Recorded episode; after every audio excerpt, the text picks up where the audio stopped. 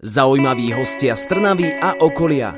Ľudia, o ktorých ste možno ešte nepočuli, no napriek tomu sú pre nás dôležití. Zo štúdia Rádia Éter pozdravuje Adam a už o malú chvíľu v ďalšom Éter rozhovore privítame v štúdiu nášho hostia, špecialistu na sociálne siete Tonyho Dúbravca.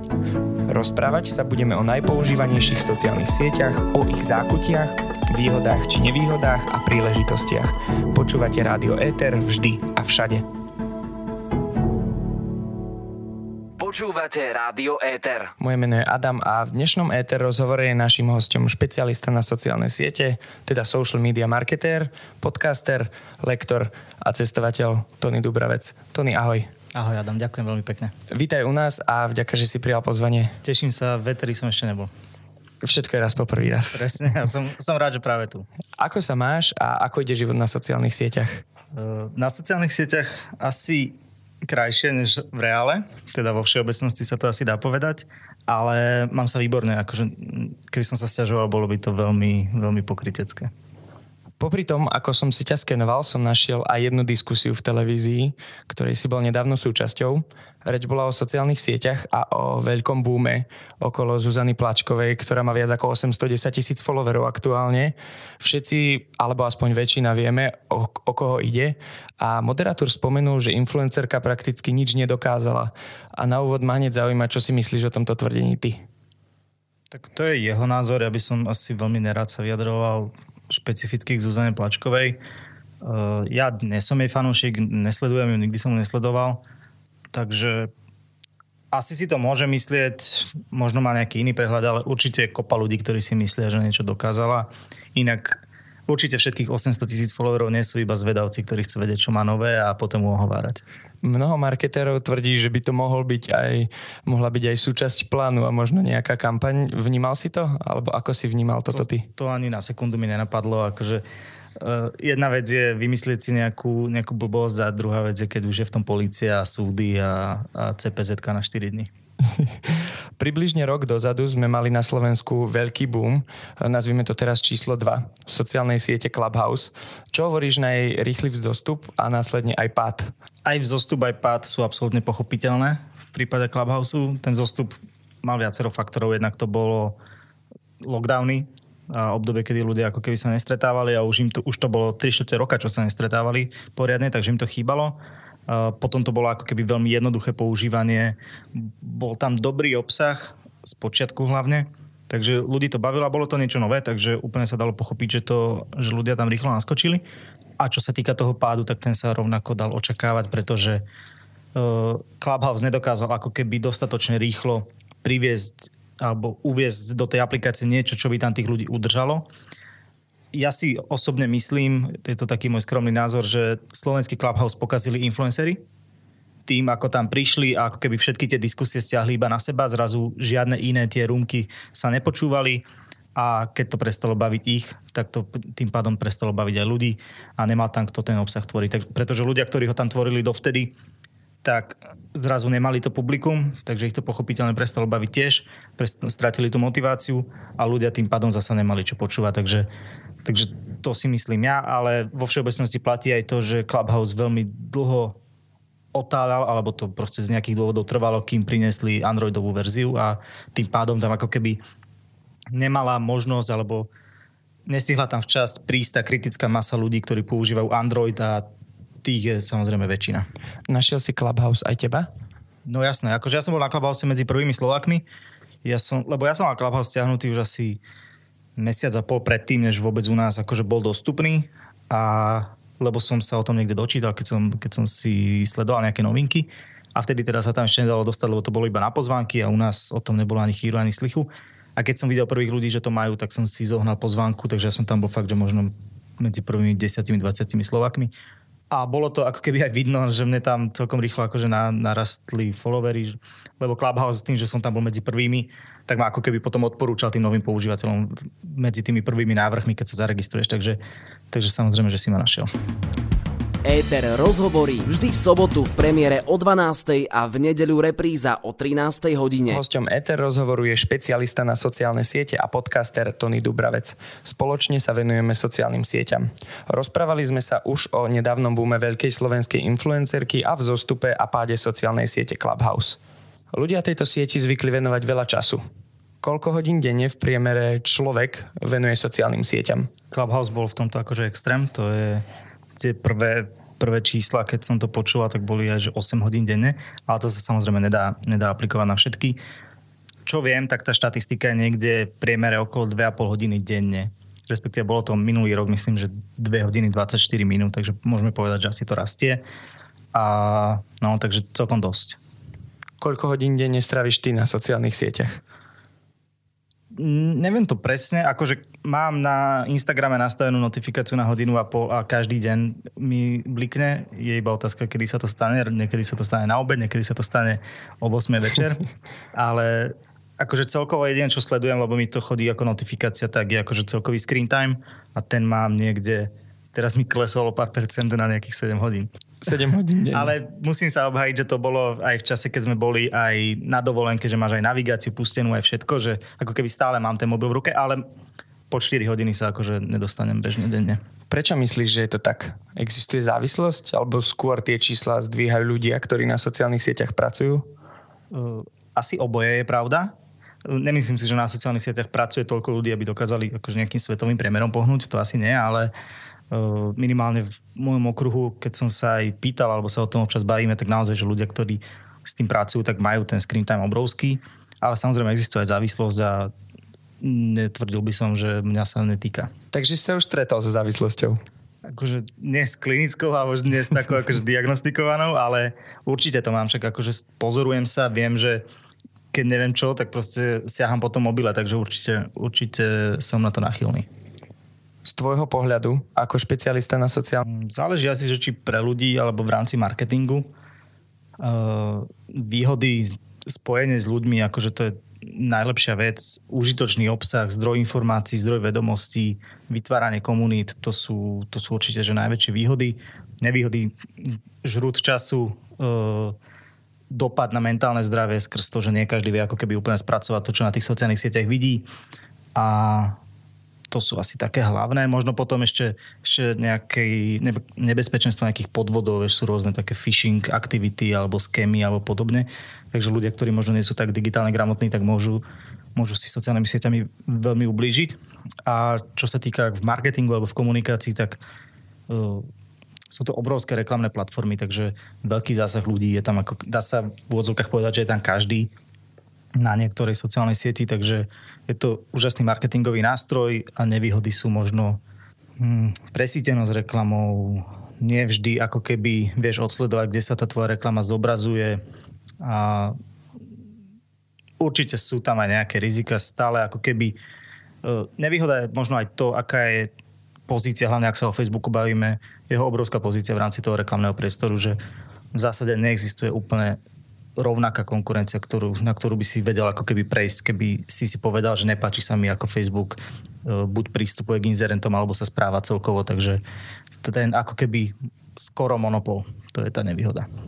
S Tonym sa budeme ešte rozprávať o tom, na čo najviac ľudia klikajú, o príležitostiach na sociálnych sieťach, o tom, čo všetko ponúkajú a čo ľudí najviac zaujíma. Počúvate Ether, rozhovor s Adamom a pokračovať budeme o malú chvíľu. Zostaňte naladení na 107,2 FM. Počúvate Rádio Ether. Z Rádia Ether pozdravujeme všetkých s dnešným hostom, špecialistom na sociálne siete a podcasterom Tonym Dubravcom. Spomenuli sme si, čo ponúkajú sociálne siete v rámci výhod, ale aj nevýhod. Niektorí podnikatelia aj nepodnikatelia tvrdia, že Facebook, Instagram, YouTube či iné siete sú pre nich zbytočné. Ako by si reagoval v takom rozhovore? No, to môže mať dva dôvody. Buď ich nikdy nevyskúšali, alebo sa im darí aj bez toho, aby ich potrebovali vyskúšať. Alebo ešte tretí dôvod môže byť, že ich vyskúšali raz a nedostali to, čo očakávali. Eh, ak to niekto má, ak je niekto ten druhý prípad, tak akože samozrejme gratulujem, ale myslím si, že využitím sociálnych sietí alebo celkovo tejto časti online reklamy, tak sa dá aj to, čo sa doteraz tomu darí, tak ešte ako keby znásobiť. A tým, čo to nevyskúšali, tak by som odporúčal to určite skúsiť. a naučiť sa na tom, prípadne si na nejakého špecialistu a, a zistia. Samozrejme nemusí byť pre každého každá sociálna sieť, alebo nemusí byť pre každého YouTube, ale ako keby myslím si, že na tom, na tom piesočku si každý nájde ten svoj kúsok a pre tých, ktorí to skúsili, ale sa im nezadarilo, tak by som odporúčal trošku viac trpezlivosti a možno to nerobiť úplne svojvoľne alebo, alebo osobne, ale nájsť niekoho, kto tomu naozaj rozumie. Začal si, že nie každá sociálna sieť je pre každého, teda záleží aj na výbere sociálnej siete a asi aj na cieľovej skupine. Ako, ako vybrať správnu sociálnu sieť? Tak v prvom rade to, či je predpoklad, že je tam tá tvoja cieľová skupina. Potom druhé určite dôležité pravidlo je, že či vieš produkovať obsah, ktorý na tú sociálnu sieť patrí, pretože to, čo patrí na Facebook, nemusí zákonite patriť na Instagram.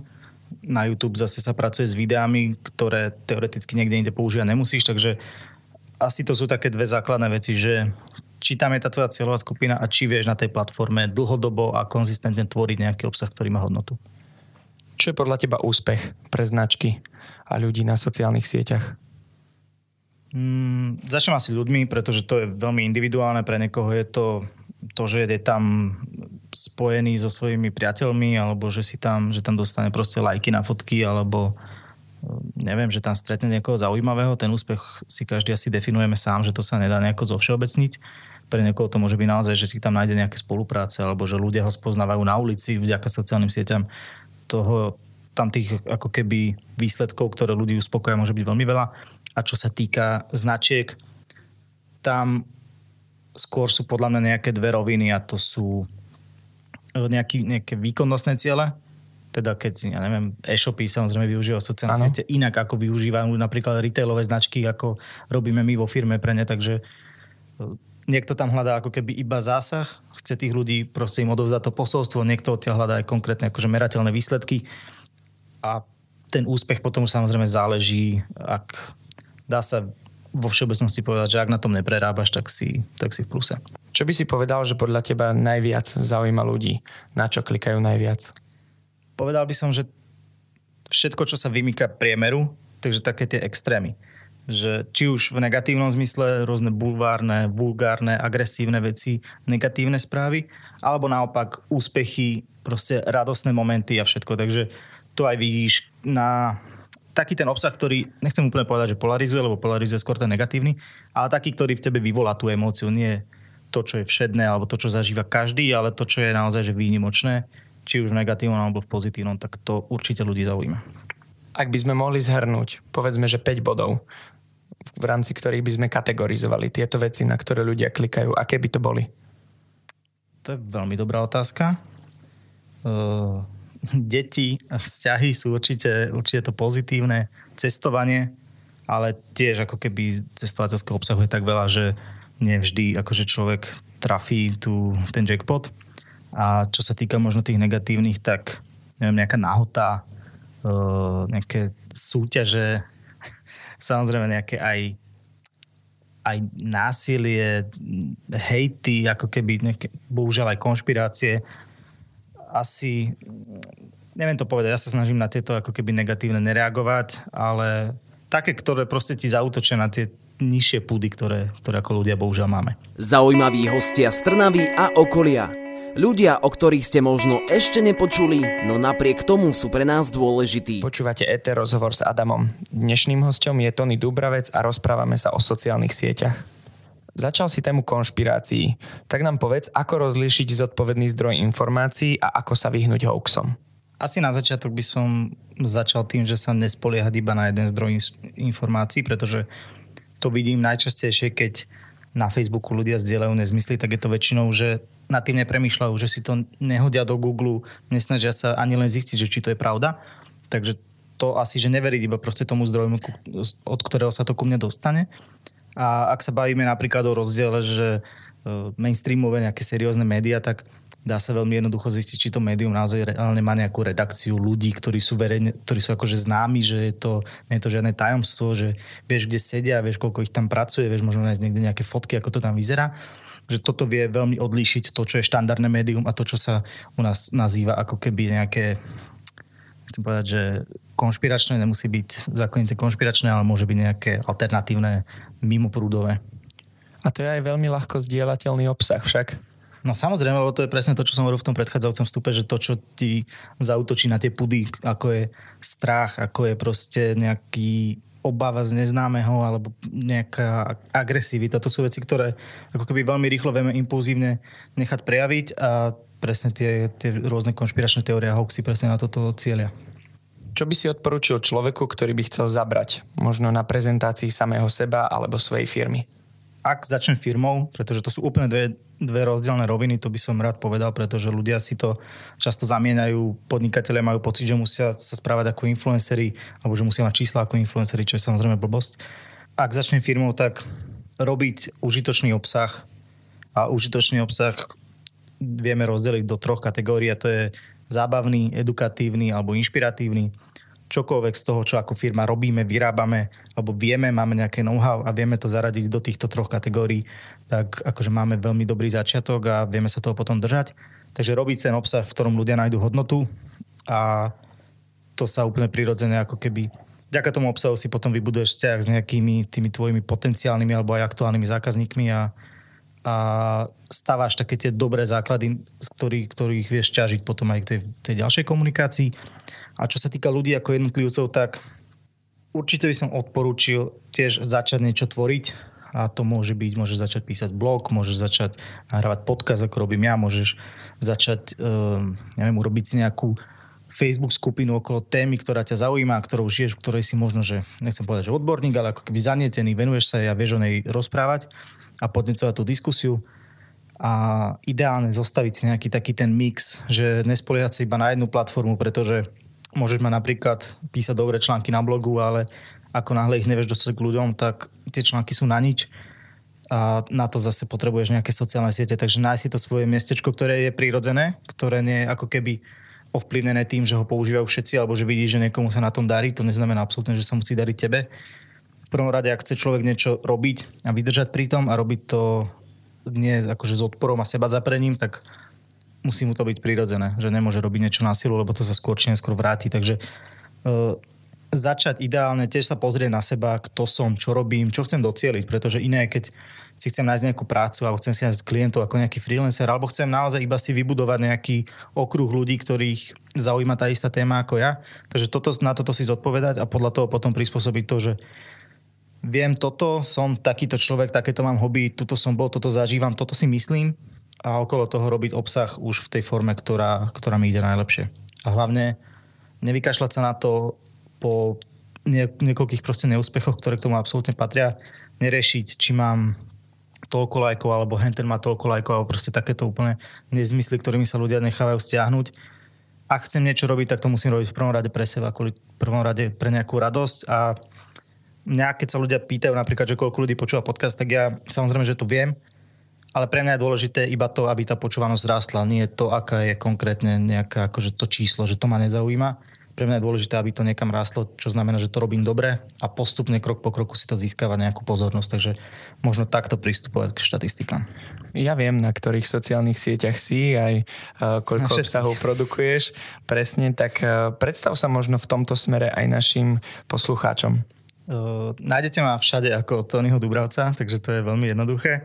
A ja som sa ku všetkým sociálnym sieťam, kde som dostal zo zvedavosti, ešte skôr, než som sa samozrejme sociálnymi sieťami živil a snažím sa ako keby chápať, ako na veci fungujú a snažiť sa nejakým prirodzeným spôsobom tam tvoriť obsah. Tým, že ja tvorím obsah je okrem mojej práce je to, čo ma baví a to, čo robím proste už niekoľko rokov a baví ma ako keby trošku variovať, že kde ten obsah, aký má byť a spoznávať tie platformy a vidím aj samozrejme, že postupne sa to dostáva k nejakým ľuďom, takže ja sa snažím byť všade, ale nie, že cieľene, že by som akože e, to potreboval, ale skôr som prirodzene zvedavý. Sociálne siete ako také ma akože extrémne bavia, že ja ich zbožňujem, napriek aj všetkým negatívam, ktoré sme spomenuli, takže veľmi jednoducho sa ma dá nájsť kdekoľvek, prípadne si ešte vypočuť moje podcasty. Ako často odporúčaš prispievať na sociálne siete? Tu sú asi opäť roviny e, osobné a firemné firmy väčšinou nemajú ako keby úplne kapacitu prispieť napríklad, že každý deň. Čo je, ak si vygooglite hocičo, že ako získať úspech na Instagrame alebo ako si vybudovať publikum, tak pravidelná a častá e, produkcia obsahu je akože veľmi dôležitá, že odporúča sa fakt, že minimálne jeden príspevok denne. A to nie v kapacitách skoro žiadnej firmy, takže pri firmách by som skôr sa zameral na to, že koľko produkovať vieme, toľko produkujme a ideálne to, čo ušetríme na tom, čo sme nevyprodukovali každý deň, tak skúsme investovať do reklamy alebo do niečoho, aby nám tie sociálne siete naozaj priniesli nejaký výsledok a lebo tým, keď si niekto chce budovať tie sociálne siete organicky, tak to sú presne tie prípady, kedy sa nechá stiahnuť tým, že koľko to má lajkov, že analýzuje ano. úplne... Nemá zmysel analyzovať jednotlivé príspevky, to treba človek, aby riešil proste z takého makropohľadu a pozeral sa na to ako celok a ako nejakú dlhodobú vec a nie to, že toto som dal fotku, tá sa ľuďom nepáčila, tak už nebudem takú fotku robiť. Mohla sa im nepáčiť, lebo si ju dal v zlom čase alebo proste milión rôznych dôvodov, ktoré nemá úplne zmysel analyzovať. A ako človek asi platí to isté. No, keď mám čo povedať, tak to poviem. Uh, tie, tie algoritmy sociálnych sietí majú radi, keď tam prispievame čo najčastejšie, takže to asi platí. Ale samozrejme, tak ako som povedal aj pri tom výbere nejakej platformy, nemá to ísť proti tebe, nemá sa ti to potom ako keby vypomstiť, že zrazu si zo seba dal všetko len kvôli tomu, že algoritmus to tak chcel. Čiže aby skrátke možno neboli lajky naše krydla. No to vôbec, to vôbec. Tony, pozrime sa teraz na už spomínané prekvapenie, čo mám pre teba pripravené. Je zložené z piatich nečakaných otázok a tvojou úlohou je reagovať čo najrychlejšie. OK. Pripravený? No poďme. Čo by si odkázal svojmu o 10 rokov staršiemu ja? Staršiemu? OK, tak to si ma zaskočil. Uh... Ideme na ďalšiu otázku. Dobre. K tejto sa vrátime na konci. Ak by si mal zrušiť jednu vec, akúkoľvek, všeobecne na svete, či už hmotnú alebo nehmotnú, aká by to bola? Choroby. Predstav si, že zajtra odchádzaš do opustenej dediny na okraji sveta. Môžeš si vziať jednu vec. Čo to bude? Vec, hmotnú, hej? Áno. Neživú. E, kľudne. Nie, to, to je dôležité, či neživú. Ak živú, tak priateľku, ak neživú, tak asi počítač. Ak by si bol zviera, aké by to bolo a prečo? Dobrá otázka. Slony ma vždy fascinovali. A prečo? Ale prečo? Lebo sú obrovské, mohutné, také majestátne zvieratá. Keby si nerobil to, čo robíš, čo by si robil? Nemôžeš povedať, že sociálne siete. Chcel by som byť spisovateľ. A vráťme sa k tej prvej. Čo by si teda odkázal svojmu o 10 rokov staršiemu ja? Gratulujem. Dúfam. Krásny záver. Máš nejakú obľúbenú myšlienku, ktorá je možno spojená s tvorením alebo sociálnymi sieťami? Na týmto som premyšľal, keď som sem išiel a napadajú mi dve také veci, ktoré na prvý pohľad s tým nesúvisia, ale dajú sa na to preniesť a to je, že svetská sláva plná tráva sa hovorí proste v živote a o, o sociálnych sieťach to platí 100%, pretože nie vždy, alebo väčšinou to, čo je na sociálnych sieťach, nie je pravda. A či je to pozitívne alebo negatívne, tak Takže môžeš mať slávu na sociálnych sieťach, ale keď na ulici o teba nikto nezakopne, tak to nie je skutočná sláva. A druhá by bola, že ani Rím nebol postavený za deň. Perfektné. A tým narážam na tú vytrvalosť, ktorú som tu aj spomenul. Dnešným hostom v ETR rozhovore bol špecialista na sociálne siete, podcaster, lektor a cestovateľ Tony Dubravec. Ďakujeme, že si prijal pozvanie a prišiel k nám do štúdia. Ja ďakujem veľmi pekne. Príjemný víkend tebe a všetkým, ktorí nás počúvali pre zo štúdia Rádia ETR Adam. Zaujímaví hostia z Trnavy a okolia. Ľudia, o ktorých ste možno ešte nepočuli, no napriek tomu sú pre nás dôležití. Éter rozhovorí vždy v sobotu v premiére o 12. a v nedeľu repríza o 13. hodine. Rádio Éter.